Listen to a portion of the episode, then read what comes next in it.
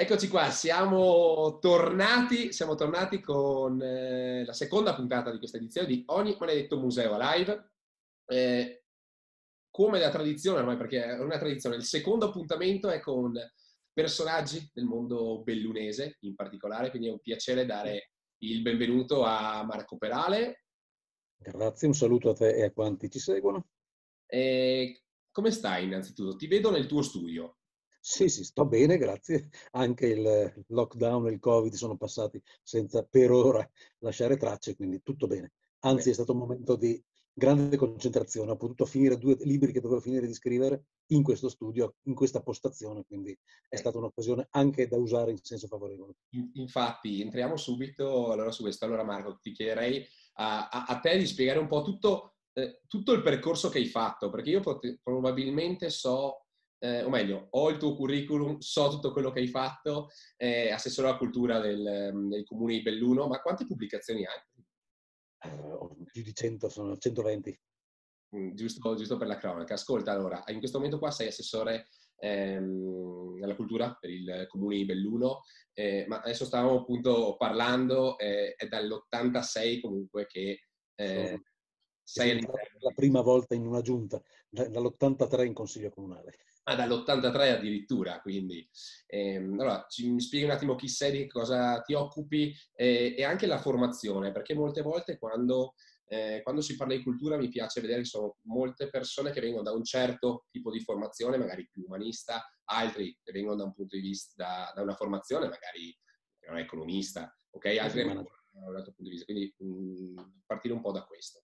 Allora, io arrivo da lettere antiche, quindi mi sono laureato nel lontano 82 in lettere antiche a Padova e ho fatto il giornalista tutta la mia carriera lavorativa, sono felicemente pensionato da qualche anno e ho deciso di impiegare al meglio, se possibile, comunque di dedicare anche alla città il tempo da pensionato, rientrando in giunta, nel senso che io in consiglio da molti anni sono già stato in giunta varie volte negli anni 80, 90 e 2000, ero già stato assessore alla cultura nel 2001-2006 e con il Massaro 2 sono riuscito a ritornare. Mi hanno chiesto e sono stato ben felice di poter riportare le competenze che avevo maturato in questi quasi 40 anni di, di esperienza sia amministrativa che culturale a servizio della città. Ecco, eh, 40 anni di esperienza, però mai come, mm, come quest'anno hai, hai, vissuto quello che effettivamente è successo, quindi il lockdown, eh, lockdown mondiale e in particolare il lockdown della cultura. Diciamo che per il Museo Civico di Belluno ecco, è, quasi, è un, un, must, nel senso che il, i musei civici nel Veneto e in buona parte dell'Italia nascono al momento dell'Unità d'Italia. 1848, poi anni 50 le province lombarde, le province delle Romagne. Il Veneto entra nell'Italia, come sapete, nel 1866, dopo la terza guerra di indipendenza. Tutti i veneti cominciano a fare i loro musei civici. Belluno ci lavora, poi si becca il terremoto del 1873 che rallenta i lavori. Quindi Belluno ha il suo museo solo dal 1876. Però ci racconta di un museo nato nonostante il terremoto, quindi alle difficoltà siamo da sempre abituati, c'è stato l'anno altrettanto terribile, forse più terribile, quello dell'invasione austro-ungarica, in cui anche in quel caso il museo c'era, è stato in parte salvato, in parte depauperato, in parte depredato, e lo stesso poi ci sono stati dei curatori e degli assessori dell'epoca che si sono dati da fare per recuperare il recuperabile, non tutto è tornato, e poi la, l'ultima guerra, e poi, e poi, e poi, fino a oggi, a quello che è il Palazzo Fulcis e, come diremo tra breve, anche l'idea stessa del ruolo che la cultura deve avere e può avere per lo sviluppo della consapevolezza di una città e di un territorio. Quindi è uno strumento turistico e deve esserlo, ma è soprattutto uno strumento della comunità. E quindi identità, ne abbiamo anche parlato effettivamente con, con lo stesso Sandro eh, del, della reason why di esistere di un museo, ma anche a, a chi è rivolto e del dialogo effettivo con, con, la, propria, con la propria comunità. Ehm, ascolta, hai parlato mhmm, del museo ehm, di Palazzo Fulcis. Ehm, noi abbiamo già parlato con il precedente curatore, eh, Danny Stone, ehm, e durante il lockdown avete eh, messo in piedi, noi quando, mhmm, quando avevo intervistato Dennis, eh, era appena partito questo progetto, avete messo in piedi una bellissima iniziativa. Ce la vuoi un attimo ri, mh, mhmm, far tornare alla mente? Perché è stata veramente una grandissima iniziativa e anche quello, come era andato avanti. Sì. L'idea era proprio quella di usare il museo, fare in modo che il museo fosse un luogo in cui la consapevolezza della collettività fosse un momento di, dire, di partecipazione e di consolazione, esortazione, di aiutare tutti a non disperare. E quindi in quel senso l'identità di un qualcosa che ci trascende perché è la nostra storia di tutti. Il museo è una specie di memoria collettiva in cui ogni grande famiglia, ogni chiunque abbia donato alcuni dei pezzi che alla fine formano la memoria di tutti, ci lega a un passato che è il nostro presente. E quindi in questo senso, anche in un momento di crisi, come è stato per tutti, psicologica, collettiva, il lockdown, l'idea era vediamo di fare in modo che il museo possa giocare questo suo, questo suo ruolo di dire, animatore barra rianimatore sociale. E quindi con Danny Stone abbiamo ragionato proprio nei primissimi giorni di lockdown su come si poteva fare per riuscire a far tornare la gente, far entrare comunque la gente al museo anche se era ovviamente vietato muoversi, prime, i primi mesi sono stati di assoluto lockdown, nessuno poteva uscire, tantomeno andare in luoghi divertenti o di intrattenimento come poteva essere il museo. E quindi abbiamo portato il museo nelle case e l'idea era proviamo proprio a raccontare un qualcosa che la gente possa percepire come un appuntamento quotidiano. E per quello il primo la prima serie è stata l'alfabeto del Fulcis e quindi ovviamente l'alfabeto con le 21 lettere italiane, ma abbiamo anche qualche, la X di Zeiss, insomma c'erano vari motivi per allargare anche di poco quella, quella base alfabetica e una puntata alla volta siamo andati avanti appunto per, per due mesi quasi perché non era ogni giorno, era un giorno sì e due no, in modo che ci fossero almeno due appuntamenti a settimana certe volte tre, ma insomma più o meno ogni due giorni c'era un cambio, una nuova, una nuova chiamata alla, alla, visita di un oggetto e nel raccontare un oggetto. Finite le lettere dell'alfabeto siamo poi passati ai numeri, quindi siamo passati ai numeri del Fulcis e anche là c'era un numero crescente, poi abbiamo fatto anche numeri strani, ma anche quello era una cosa che avrebbe potuto avere delle potenzialità inesauribili, ma poi per fortuna con i primi di maggio è finito il lockdown, però ribadisco, l'idea era proprio quella di non puoi venire tu al museo, il museo ti entra in casa e non tanto e non solo come tentativo di pubblicità, venite a vedere perché è bello, mm. ma sappiate che il museo siete voi. Quindi tutto quello che cerchiamo di raccontarvi di ciascuno di questi oggetti, abbiamo cominciato proprio con quelli il leone della peste degli anni, del 600, perché eravamo in quel momento in cui il timore di questa, questo contagio che sembrava inarrestabile era per dire lo abbiamo già vissuto, la comunità è già sopravvissuta, quindi sopravviveremo anche questa volta, eccetera, eccetera. Era un qualcosa per dire il museo ci serve proprio per raccontare su quelle storie il filò serale di ogni famiglia di una volta che tutti insieme, guardandolo, capiamo che c'è stato un prima, c'è questo presente complicato, ma ci sarà sicuramente un futuro. Nei commenti poi lasciamo anche il link così da rivedersi eh, eventuali tutte, tutte, le puntate per chi, per chi, ci sta. Le puntate tecnicamente erano molto curiose perché alla fine eravamo dentro al museo solo io e Danny Stone e io riprendevo lui, lui riprendeva me sì. e in certe sale, per esempio la, la, la, il sonoro era pessimo per le risonanze, per gli echi, ma ciò nonostante non era quello il problema.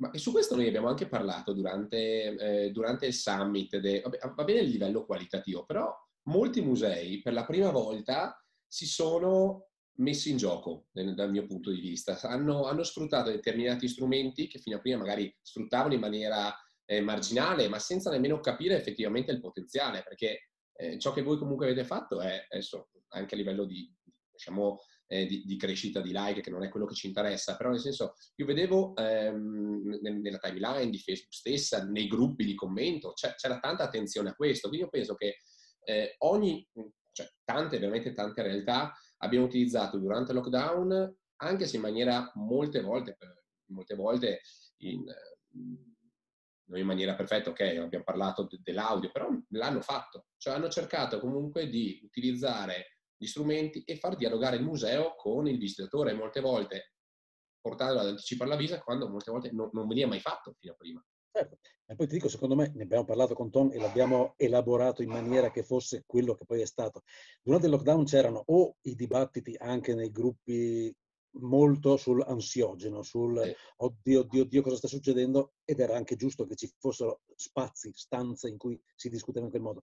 C'erano i posti in cui parliamo solo di cucina, parliamo solo di esercizi fisici e andava benissimo perché tutti abbiamo fatto tutto ciò questa era una specie di finestra positiva collettiva, quindi in cui ci fosse un'area in cui parliamo della comunità, ma appunto con una prospettiva che non è solo quella del odio, odio, odio, sopravviverò alla giornata di oggi. Certo che sopravviverò, la comunità sopravviverà ed è sopravvissuta ovviamente benissimo, ma proprio voleva essere un, un aggancio che avesse una spina nel passato e una spina nel futuro per dire guardate che si può guardare al, al presente con, con fiducia e con profondità quindi non solo con, e soprattutto senza, senza, l'ansia terribile, condivisibile, ma che si poteva avere in altri ambiti, in questo caso l'idea era si può ragionare collettivamente anche con uno sguardo un po' più sereno.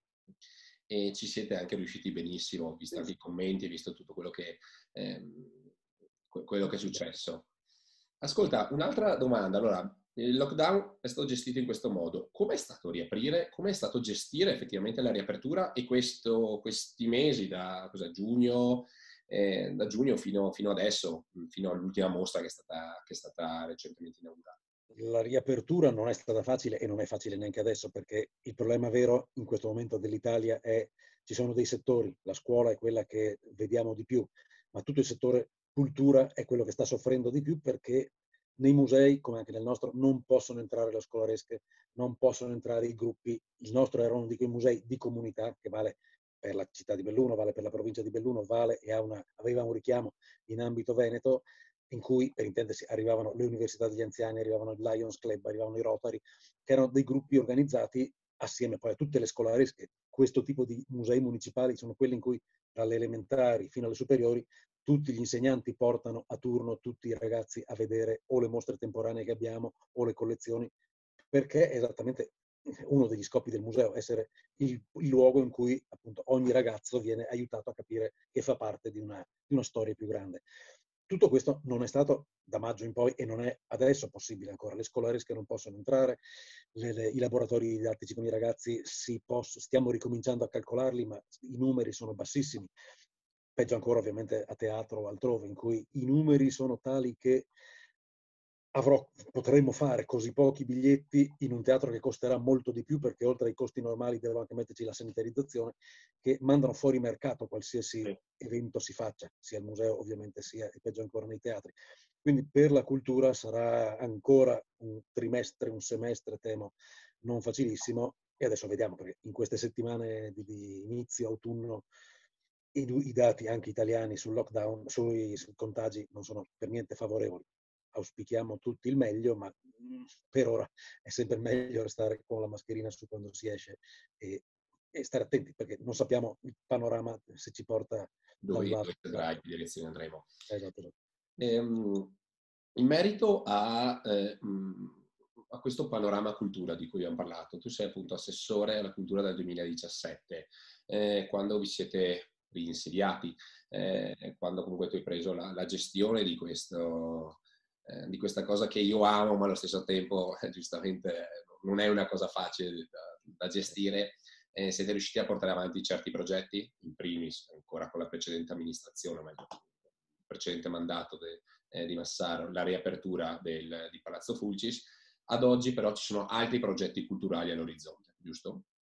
Diciamo che stiamo sviluppando più che un polo, proprio l'idea un piano regolatore museale, nel senso Belluno fino a dieci anni fa, quindi 15 anni fa, quando eh, era nel 2001-2006 che abbiamo impostato questo discorso, che era frutto di un'elaborazione fine anni 90, inizio anni 2000, in cui Belluno si è ritrovata improvvisamente orfana, piacciono del ruolo che per 200 anni è stata una città di terziario, soprattutto militare.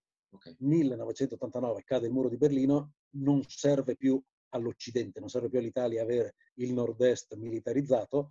Belluno aveva 5 caserme, 3.000 soldati, una per una hanno chiuso, hanno sciolto la brigata Cadore e la città di Belluno è rimasta orfana più che degli alpini, eh, senza uno, uno, scopo nella vita. Sì, sì, sì, 200 anni è stata una caserma, una delle caserme d'Italia lì ci siamo posti il problema, ragazzi, che si fa con questi enormi casermoni, nel vero senso della parola, vuoti? E è lì che abbiamo impostato ancora con l'ultima giunta Fistarol, poi con le prime giunte degli anni 90, degli anni 2000, il discorso Belluno ha giocato la carta, vuole giocare, deve giocare la carta natura e cultura.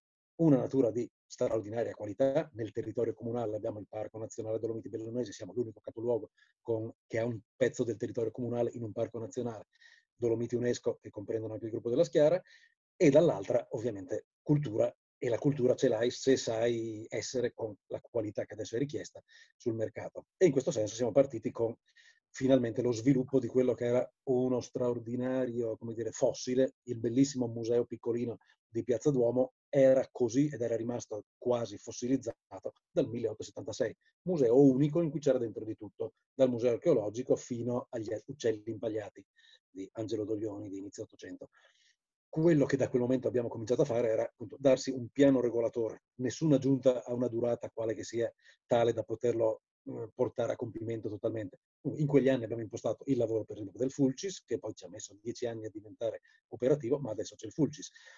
Nel frattempo è partito il progetto del Bembo, quindi abbiamo aperto il Museo Fulcis, che è il museo, diciamo, cosiddetto di belle arti, quello che una volta era il museo del, dei quadri dalla fine del Medioevo fino al, all'Ottocento.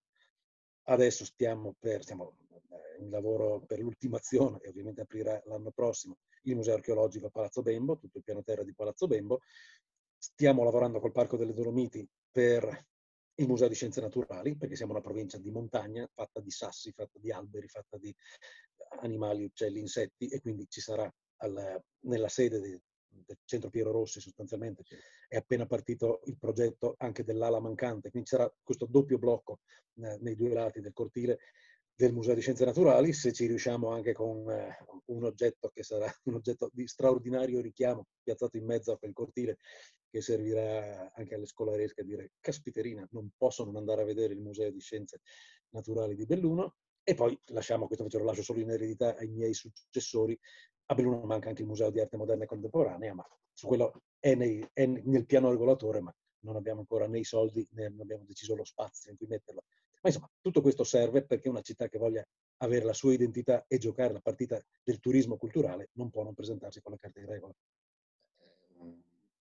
È molto ambiziosa, insomma, mi è piaciuto tantissimo e il, eh, effettivamente la, la, la, riflessione che sinceramente io tra me e me non avevo mai fatto, però eh, dell'89, la Belluno orfana di, ah, certo. di, di quello, cioè io ero tro- troppo piccolo nel senso per, per, per, per, viverla veramente, quindi nel senso la, la, la mia generazione ma l'ha, vissuta eh, Belluno così com'è, quindi la crescita, eh, però effettivamente la Belluno prima non... non... Ma quella è una cesura, l'altra grande cesura che è ancora una ferita eh. che Belluno non è riuscita a rimarginare è le dighe del Novecento che okay. hanno che hanno ucciso il Piave, perché sì, le 39 dighe che hanno via via incanalato e depauperato il Piave hanno ovviamente con le dighe ucciso il traffico che c'era per tutto, fino agli, agli anni 30 del Novecento, le zattere per i precedenti 2500 anni erano l'autostrada commerciale che serviva a Belluno. Belluno è nata come snodo multimodale tra le, le zattere, la via d'acqua, rifacevi via mezzaterra e arrivavi allo snodo, quello di, della via di terra le due vie, la via d'acqua e la via di terra, si univano a Belluno dove c'era lo scambio dei materiali. Morto il Piave, è morto Borgo Piave ed è ancora, sta ancora morendo via Mezzaterra. Mm. Il, il, dramma commerciale di via Mezzaterra è che non ha nessuna funzione sud, mm. non c'è un motivo per un pedone di, di percorrere via Mezzaterra. Quindi quello che stiamo facendo anche qua da 10-15 anni con eh, far ri, ri, ricordare ai bellunesi che siamo una città del fiume, che esiste l'Ambioi, che esiste il Piave, che esiste l'Ardo, quindi stiamo ritornando ad avere finalmente una via, esiste via Lungardo, ma non esiste una via lungo Piave. Tutte le grandi città, cioè il Lungarno a Firenze c'è, il Lungotevere a Roma c'è. Belluno non ha un lungo Piave, perché mentalmente, tanto più dopo l'alluvione del 66, è stato costruito un muraglione di cemento, il Piave era solo un fastidioso nemico, e invece Belluno è anche, è stata nei millenni, gli ultimi due millenni quantomeno, una città di fiume e sul fiume. Quindi l'altra vera cosa, oltre a riconquistare questo binomio sì. natura e cultura, è ricordarsi e riuscire a vivere di nuovo questo ruolo di città sul fiume e sull'acqua. È affascinante vedere questa cosa, quindi come il museo va, in, va, va a diventare veramente parte, i musei vanno a diventare in questo piano regolatore, come, stato, come, l'hai, come l'hai, definito, ehm, a diventare parte attiva veramente di, della, della, città e quindi l'ambizione. Ehm, ascolta, tra eh, le, le, varie cose comunque, in questi prossimi step abbiamo questi nuovi progetti eh, del Museo Archeologico, abbiamo detto a Palazzo Bembo, eh, museo di storia naturale, eh, l'ambizione anche del, di museo di storia d'arte moderna, vogliamo. E, ehm, tutto questo deve essere fatto anche con un nuovo curatore per quanto concerne, giusto? Perché Dennis, ehm, dopo un percorso, adesso diventerà, diventato comunque cu- eh, curatore al Castello del Buon Consiglio eh, a Trento. E co- come si va a, a dialogare eh, do- dopo anni nei quali comunque, perché anch'io eh, avevo già detto, come con Dennis avevo, eh, avevo scritto parte della mia tesi eh, della mia proposta di, di gestione di, di, come sfruttare comunque i social, come il museo civico di Belluno mm, sarebbe dovuto andare a sfruttare i social per, per, per l'apertura, dove è ancora aperto Palazzo Fulcis. E quindi come si va adesso a dialogare con un nuovo curatore da questo punto di vista per eh, portare avanti determinati progetti? Ecco, perché penso che eh, sia difficile ma affascinante anche da quel punto di vista per, per, per, per una persona entrare a, a, dialogare comunque in una città che sta, che sta investendo tanto comunque in cultura. Certo. Allora, diciamo che i, i curatori museali sono, o vogliamo che siano, come, dire, come gli allenatori de, delle squadre di calcio, sì. per intendersi. Quindi è chiaro che possono anche spostarsi. Una volta hai Allegri, una volta hai Sarri, adesso la Juventus eh, preso Pirlo e va benissimo.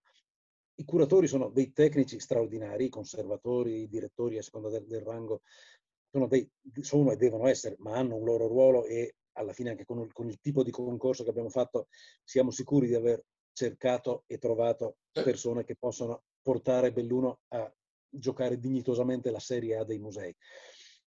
Sono persone che hanno delle loro competenze straordinarie, quindi uno degli elementi di screening era via via capire chi avesse le competenze, che non vuol dire solo quelle sull'arte bellunese, e ce le abbiamo tutte, ma riuscire ad avere le competenze, le competenze gestionali e le competenze relazionali con una rete che ormai non può non essere quantomeno triveneta.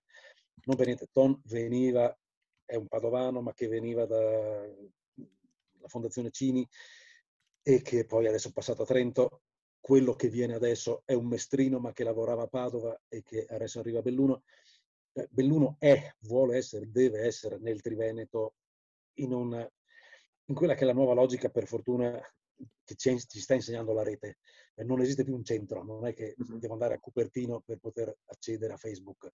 Stiamo tutti tranquillamente, ciascuno nel suo, nel mio studiolo su una mansarda bellunese e posso essere in rete. Belluno è e deve essere in rete ed è in rete e lo è stata grazie a Deniston e lo sarà grazie a Carlo Cavalli perché ormai si gioca sulle relazioni, non su, su, sulla posizione geografico-fisica. E quindi, così come Dennis Stone ha giocato benissimo, e, e sono contento che vada a Trento perché ci aiuterà a parlare con Trento. Finora Belluno, per esempio, ha sempre risentito, da forse troppi, diciamo quattro secoli di venezianità, il fatto che Venezia ci ha ingessati tutti che dovevi guardare solo verso sud. Eh. Belluno doveva parlare solo con Venezia, neanche con Feltero, o con Bassano o con Conegliano, dovevano solo parlare con Venezia quello che sta succedendo adesso finalmente è Belluno deve parlarsi con Trento, con Bolzano, con Udine, con Innsbruck ed è quello che vogliamo fare, è quello che stiamo facendo, il, il, progetto Clang, quello sulle spade che torneranno da Venezia, tornano perché abbiamo vinto una, una di quelle lotterie europee del, dei fondi europei grazie ai legami con Innsbruck stabiliti fin dal 1999 con Belluno Città Alpine dell'anno e con la rete delle città delle Alpi. Quindi quella è una rete per esempio che ci serve tuttora quella volta nel 99 avevo curato io il programma dell'anno di Belluno di Città Alpine, e abbiamo stabilito una rete che da Gap in Francia fino a Maribor in Slovenia abbiamo dei nostri partner in tutte le città alpine e quando passano i fondi europei fai tre telefonate e ti conosci con i tre sindaci, i cinque assessori e riesci a mettere insieme questa squadra perché ormai si lavora di rete, lo sai meglio di me perché è il mestiere che fate voi e che fai tu e devono farlo le città, devono farlo i musei. Il museo solitario del, dell'unico curatore che si chiude nel suo studiolo non esiste se non ha la rete. Ormai si lavora in rete e tutti i musei devono andare in rete. Beh, ehm, secondo me già qua abbiamo già toccato eh, tante, tante tanti punti.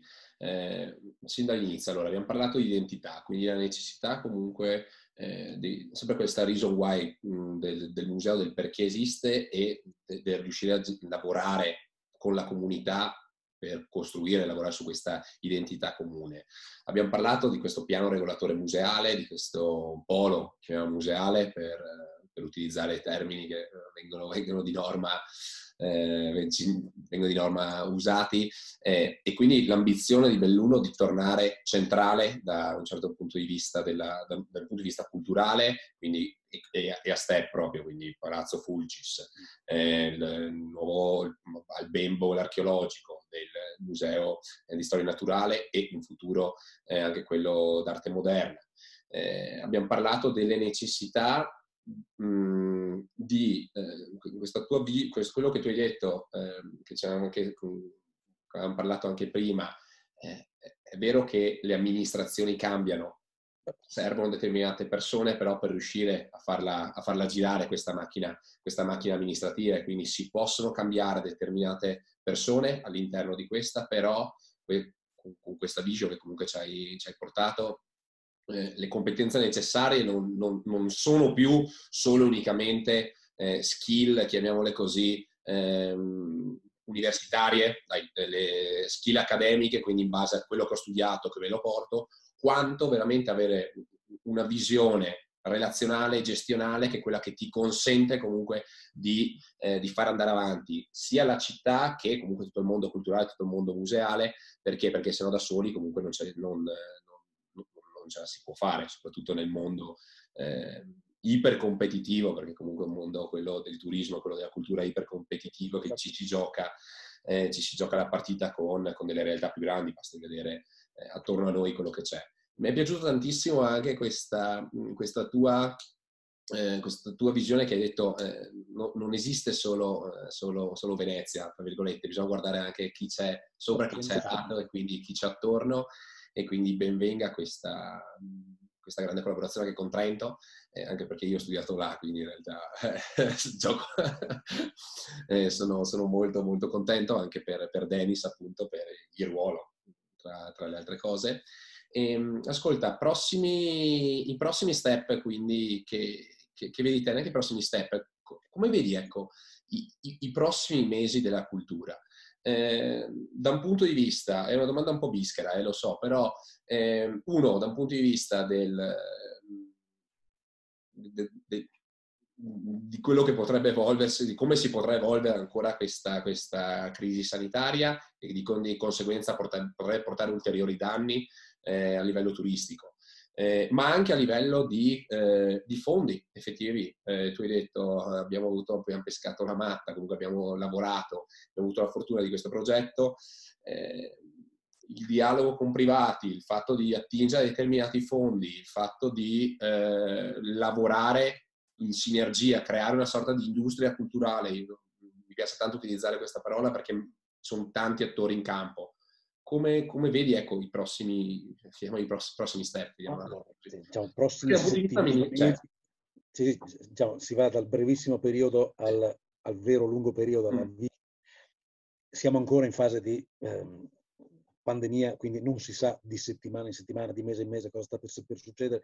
Quindi intanto siamo molto contenti di aver potuto lanciare di nuovo il programma di Oltre le Vette. Anche questo aveva un senso proprio per come sollievo comunitario, certo. mantenere i rituali serve alla, alla, tribù, alla comunità, per dire è una cosa che facevamo da 23 anni, anche per quest'anno, anche nel 24 anno, nonostante siamo nell'anno del Covid, mm. oltre le vette si farà. E sono quei piccoli, come dire, dei cerotti, però sono dei cerotti importanti che si fanno. Sulla prospettiva di medio-lungo periodo è un po' più complicato perché ovviamente non, non, non siamo in, caso, in fase di poter investire su flussi turistici, mm. però non vale la pena perché posso anche parlare, per esempio, stavamo parlando di Oltre le Vette, vale la pena di fare pubblicità sui giornali al di fuori della provincia di Belluno? Sì e no, perché se ho comunque gli spazi che siano Sala Bianchi o il Teatro Comunale, con spazi così contingentati, io so già che i bellunesi bastano e avanzano per riempirmi i pochissimi posti a disposizione che ho. È un momento in cui facciamo, faremo un passaggio perché si esiste se si fa sapere che si esiste, quindi usciremo anche sui giornali di tutto il Triveneto. Ciò nonostante non vale la pena in questo momento, non, non ha senso investire sul venite oltre le vette che poi fa, mi fate la fila in 200 fuori e vi devo lasciarvi 150 fuori, che non ha senso. E questo vale, deve valere anche nella vision di lungo periodo. Ci sono stati anni in cui si poteva fare molta spesa corrente, gli anni delle grandi mostre, 2000, 2005, 2006, quando abbiamo fatto arrivare le prime grandi mostre, da quella di Van Gogh con Golding e poi via via, quelle che hanno dimostrato che Belluno poteva giocare quella partita alla pari col resto del nord Italia, del Veneto e dell'Italia intera. Poi è finito quel momento. Con la crisi del 2007 ai comuni e ovviamente agli assessorati di spesa, come era la cultura, è stato vietato di fare spesa corrente. È il momento in cui ci siamo detti, ragazzi, se non posso fare spesa corrente, facciamo spesa in conto capitale, cioè ci diamo all'hardware. Se non posso fare software, ci diamo all'hardware della cultura. E abbiamo fatto il piano regolatore degli edifici. Gli edifici li posso costruire, li possiamo modificare e quindi stiamo ancora lavorando su quello perché la crisi del 2007 con noi si è congiunta poi al, a Vaia e poi si è congiunta al Covid, quindi andiamo avanti intanto con quello che si può fare, eh, sperando, cioè dire, mantenendo il motore al minimo, pronti a ripartire con le persone giuste e nel modo giusto, appena sarà possibile non far spesa. Ultima cosa che volevo dire sul valore della cultura in una comunità, che è il valore del museo. Tento di spiegarlo tutte le volte anche ai ragazzi. Ogni, in molte famiglie c'è la nonna o il nonno anziani, la zia un po' stramba, che magari capiscono poco o hanno certi tipi di malattie. Se una comunità vive in quel modo, cioè per intendersi, se io sono il nonno con l'Alzheimer, io non so più chi sono e qualsiasi nipote, zio, cugino, familiare mi prende per mano e mi porta lui dove vuole. Mm. Se una comunità ha, si condanna, si autocondanna all'Alzheimer, cioè a perdere la sua consapevolezza di chi è, non sa dove vuole andare e tutti possono portarti dove vogliono una comunità, un museo serve per, come antidoto contro l'Alzheimer comunitario. Se sai chi sei, scegli tu dove andare.